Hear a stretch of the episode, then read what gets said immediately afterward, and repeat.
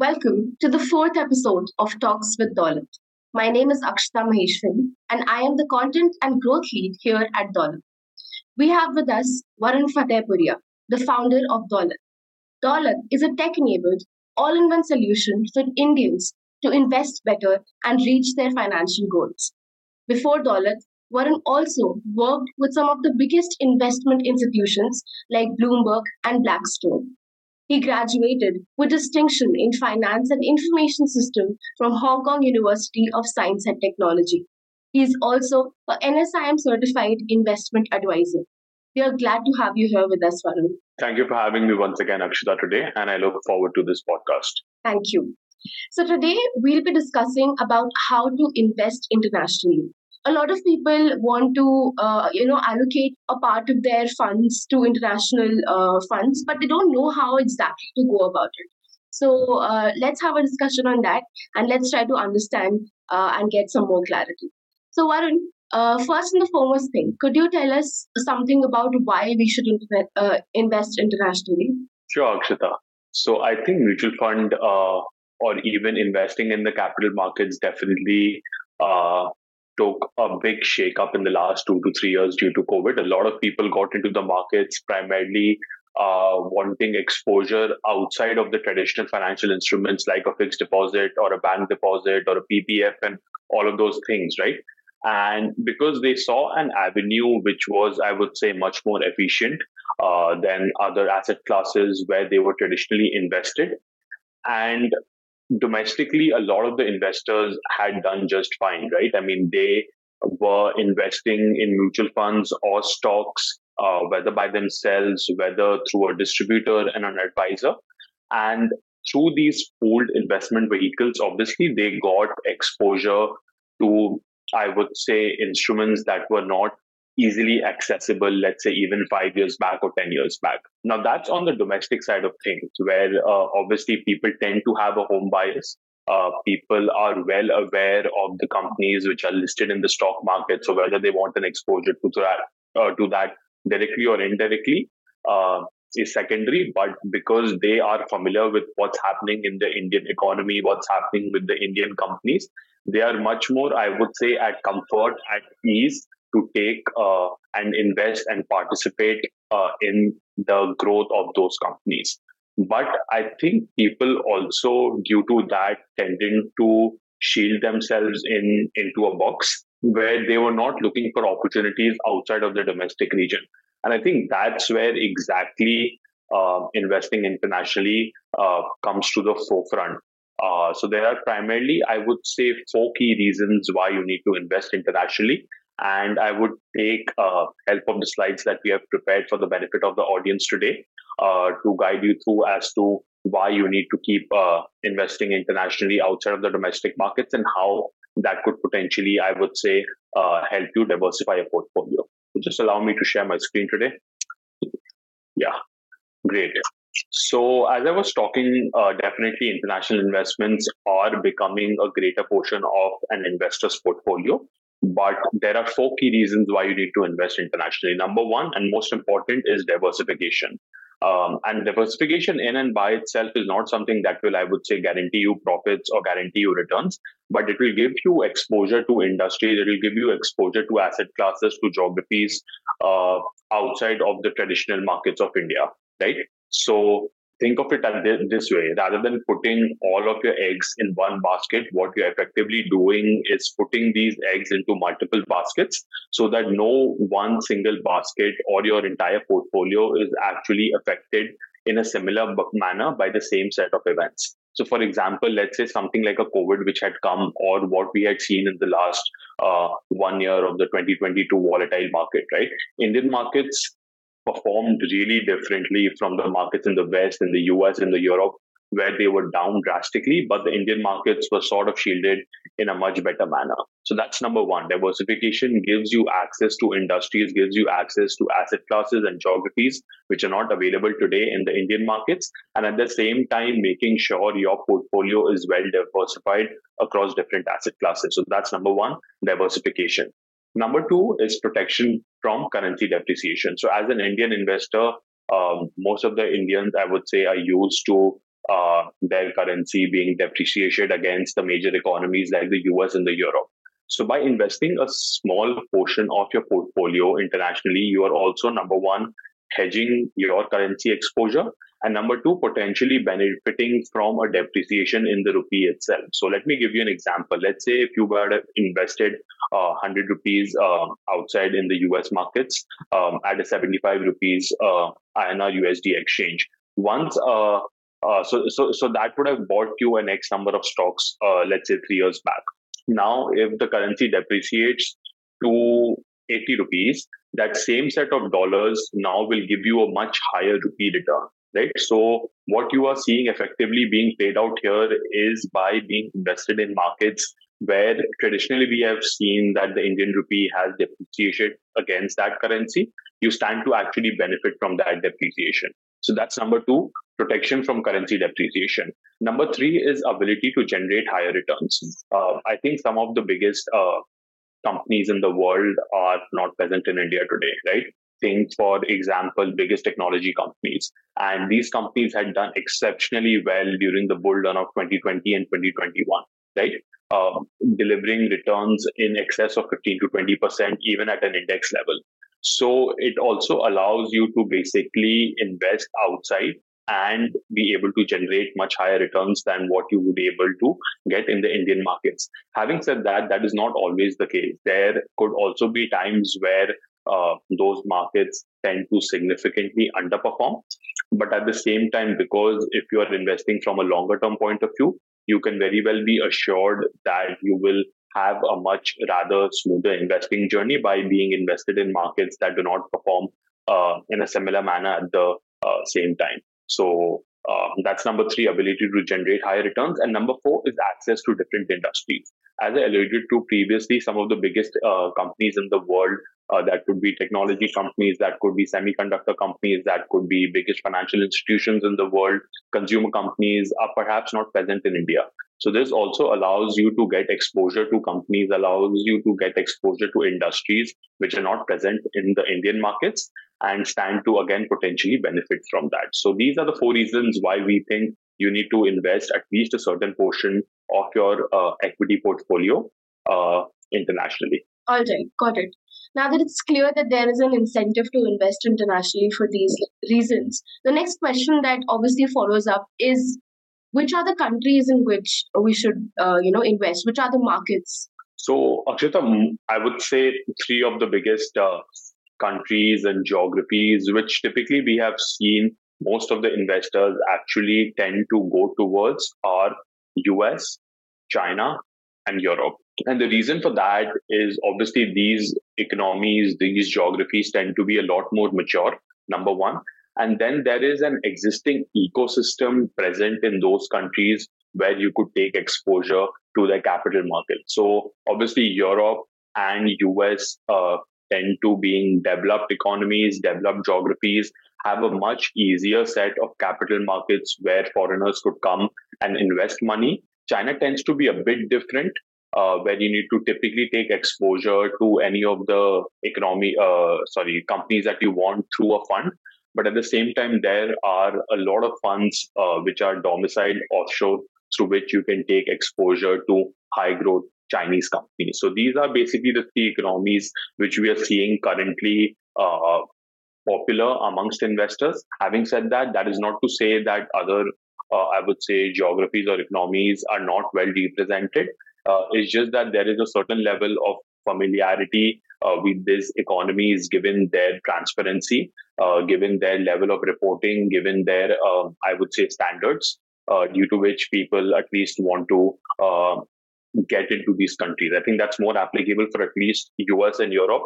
China definitely still has a lot of catching up on the transparency and the regulatory point of view, but people still want exposure to that economy given that it's the second largest economy in the world. And uh, you really need to have China uh, uh, if you're investing internationally, at least a certain uh, uh, percentage. Again, what allocation that you have to each of the economies really depends on the kind of exposure, the kind of time horizon, the kind of view that you have in each of these uh, about these geographies. But these three, um, I would say, uh, economies uh, are most well represented in our country. Okay. So, uh, Varun, could you please tell me a little about the allocation of the equity portfolio? Like for people who are planning to invest in internationally, what is the ideal allocation? Yeah. So again, this is really important, right? So once you have decided that you need to invest internationally, once you have decided that this is something that you want to do, now we need to understand what portion of your portfolio actually needs to be invested in these funds, right? I think when the markets are really performing uh, with the bull market run that we saw in the last two to three years, everyone everyone wants to increase their exposure to these, uh, I would say, uh, funds and uh, geographies and countries. But the moment we see a downward trend is when we start to realize, uh, you know, maybe we need to take a step backward. So rather than doing that, why don't we, uh, let's say, on day one itself, have a an exposure out of our equity portfolio uh, and carve that out for international exposure. Uh, and that, that's really sort of like, I would say, a good spot. So, what you see in the screen is basically a sample 80 20 portfolio, right? Where 80% of your money is invested into equities and 20% of your money is invested into debt. Out of that 80%, you could allocate roughly about 10 to 15% uh, of your money uh, into international funds, and the balance 70% can be um, I would say, invested uh, domestically, whether that's through mutual funds, whether that's through direct equities, that is uh, for you to decide. Uh, but about having a 10 to 15% exposure from a diversification point of view, from a risk management point of view, uh, is, I would say, a good rule of thumb. So try to keep, uh, I would say, your international exposure anywhere between that, but also see that if you are able to take that uh, sort of a risk by investing abroad because sometimes the market could, you know, be really volatile um, outside as well. Okay. So, uh, I mean, what exactly are the options that are available to us, you know, to invest internationally? If you could discuss a little on that. So there are primarily, I would say, two options that are available to investors uh, in India today, right? You could directly invest uh, in the stocks uh, of international companies. So let's say, for example, you like Apple, you like Tesla, you like Google, you want to get an exposure to these uh, companies, just like how you would buy a stock of a TCS or a Reliance uh, or a Hindustan Unilever in India, you could pretty much do the same way uh, by investing directly uh, in those stocks. So that's number one, where you are taking your own decision and you're uh, directly investing in those companies. The other and a much more, I would say, efficient way from a tax perspective, from a cost perspective, are international mutual funds, uh, which are present in India today, which allows you to get exposure to, I would say, funds present outside the country. So that could be US, that could be Europe, that could be China. And those funds in turn basically then further invest in all of those international companies. So again, similarly, how you would invest in a domestic mutual fund, which further invests in different stocks and companies, these international mutual funds also, which are present in India, you have to invest them in a similar manner as you would invest in a domestic mutual fund by parking your money uh, in rupee uh, and then the fund house doing the rest by investing either in mutual funds outside or in exchange traded funds uh, outside. So these are basically the two options. Uh, and this is how basically the process for direct stocks looks like, right? So you as an Indian investor first need to open a foreign brokerage account, right? Where you need to put in INR and convert that into USD. So you need to also be sure of the currency conversion charges that you are paying on every transaction, right? So let, let's say if you want to buy 1 lakh worth rupees of uh, stocks in the US markets. So first you need to deposit 1 lakh rupees, convert that into USD at the uh, conversion rate, whatever the brokerage house charges, and then use that brokerage account to further invest in companies outside. So it's very similar to, I would say, investing in companies in India where you need to open a demat account. But in this case, you need to be opening a brokerage account with a foreign broker uh, and uh, making sure your account is funded in uh, USD and not INR. So that's the process for direct stocks. The process for international mutual funds tend to look a bit different where you are investing in INR and giving that money to an Indian fund house. So let's say if you want to invest in NASDAQ, which represents uh, the 100 biggest non financial companies in the US. So, what you would effectively do is just how you would invest in a domestic mutual fund. You put in 1 lakh rupees into this fund house, uh, and then the fund house takes care of the rest, where they basically uh, do the conversion, then invest in mutual funds or ETF units outside. And the redemption process also pretty much looks the same that once you want to basically redeem your investments you typically put in a redemption order and the money comes into your bank account in INR and not USD. So as you can see, I think both of these uh, investments option tend to look a bit different from a process point of view. Uh, that is for you to decide again at the end of the day uh, that if you're more on the risk taking side, you could probably play around with direct stocks, but you want something which is a much more easier manner of investing, then international mutual funds are something that you could easily consider. All right. So you just discussed the risk risk aspect of both these options, but if you could uh, elaborate a little on you know the pros and cons for both these options uh, for our audience. So again, the pros and cons for again both of these options look very similar. Uh, compared to, let's say, uh, investing directly in Indian stocks or domestic mutual funds, right?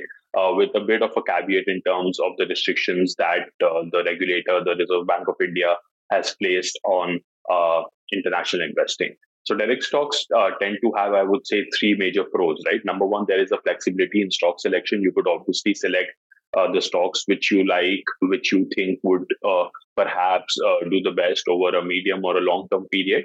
And then there is a customized portfolio construction as well, because the entire onus is on you to actually select stocks and then go about with the portfolio construction. And you're not sort of depending on any of the fund managers to do that. So you have complete control over how your money is being invested.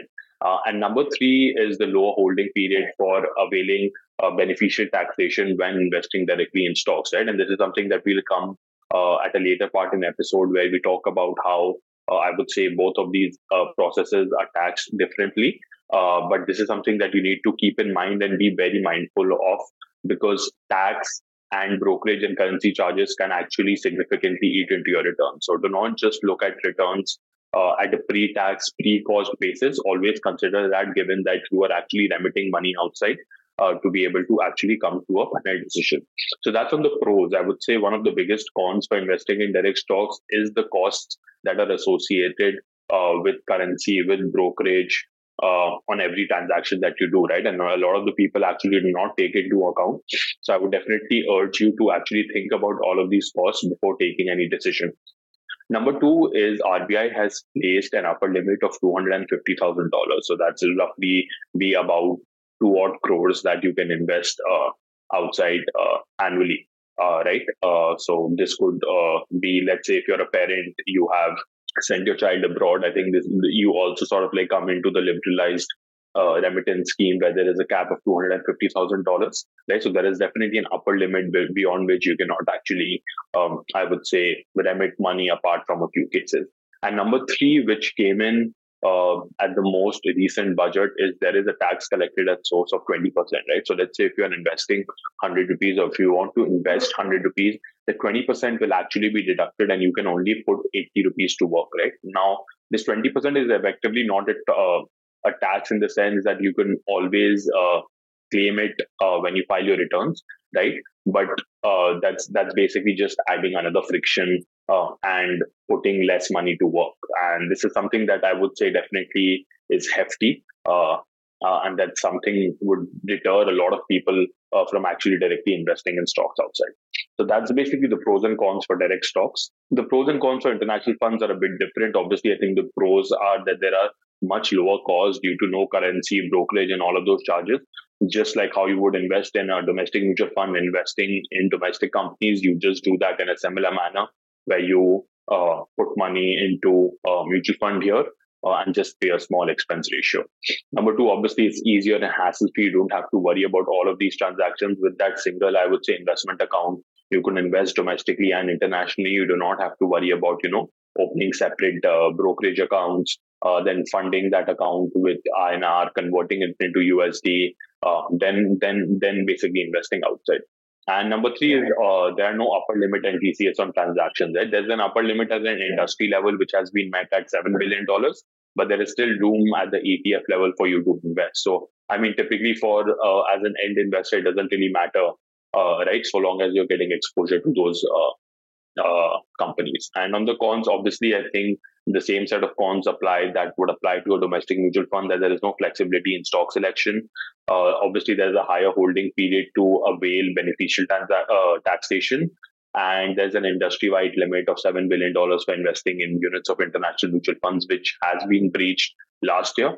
And uh, ideally, the regulator, I think, is working at this point in time uh, in increasing that uh, upper limit.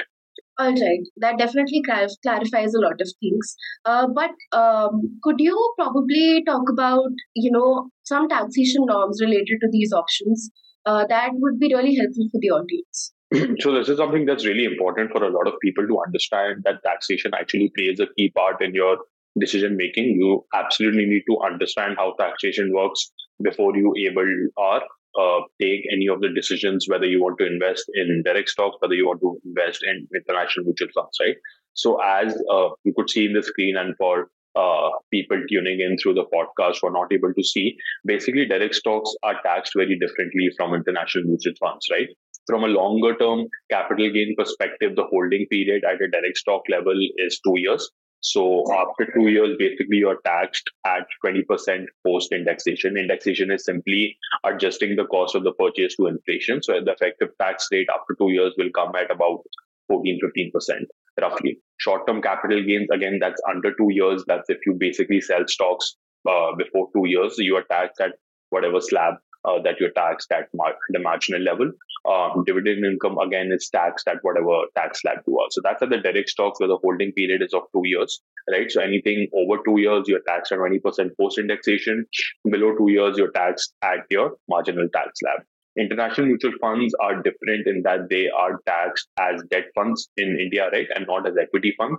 So again, the holding period here is three years. So if you want to avail that beneficial ta- taxation of 20% post indexation, you need to at least hold these funds for three years. And if you sell these funds prior to three years, then you're taxed at your marginal uh, tax slab. So this is something that you need to really keep in mind that direct stocks have a little bit of an edge over here due to the favorable taxation and the holding period of two years compared to three years for international mutual funds. Understood. Well, you've holistically explained uh, everything about you know investing internationally. But if there were a few points that you would like to reiterate to the audience, what would they be? So again, there are three points that I would like everyone to remember and take away from uh, this uh, podcast. Right, number one, invest based on your overall equity asset allocation. Just because something is looking, I would say, attractive from a return point of view, do not go overboard of that. Right, always try to stick to a level which you're comfortable from a risk point of view. So, as I pointed out, again, from an equity portfolio perspective, having an exposure of about 10 to 15% to these funds would suffice uh, at a portfolio level. Number two is consider the tax implications for all of your investments. I think that's really important. A lot of the investors actually tend to miss how tax actually significantly impacts their returns. So take a look at the taxation and do not get into the habit of actively joining portfolios because that could be detrimental to your returns. And number three is keep a close eye on the impact of brokerage and currency charges. So always keep that in mind uh, because that could also have a significant impact on your transactions compared to, let's say, investing in mutual funds. Because uh, again, investing in direct stocks tend to, uh, I would say, impact uh, from a brokerage and a currency point of view. So these are the three things that you need to keep in mind when you're investing in internationally. Okay, got it. Uh, Varun, if possible, could you you know tell us something about the uh, top you know um, funds uh, to invest internationally? So this is something that I had kept for the last, right? And again, this is something more of a trivia where we talk about the five biggest international funds in India today, which are investing internationally. And as you can see, I think I would say five out of five invest in US, given I would say the depth of the markets over there. So the biggest fund in India today, which invests internationally, is the Motilal Oswal Nasdaq 100 fund of fund, which has an assets under management of over 3,000 crores, right?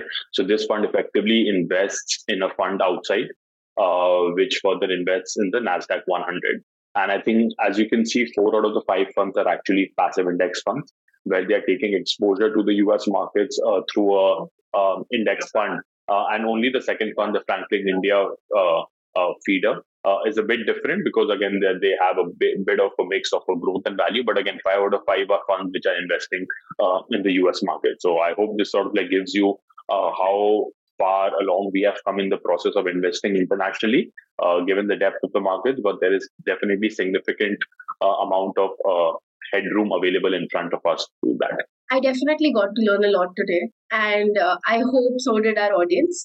Thank you so much, and I'll see you again next. Week. Thank you so much, everyone, for joining.